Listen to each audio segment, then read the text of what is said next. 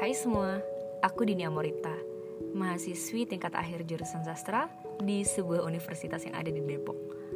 Aku sangat menyukai dunia sastra, psikologi dan politik. Jadi mungkin kita bisa berdiskusi tentang banyak hal, terutama dengan tiga hal yang aku sebutkan tadi. Di podcast aku, aku ingin bercerita tentang perspektif aku memandang banyak hal di dunia ini.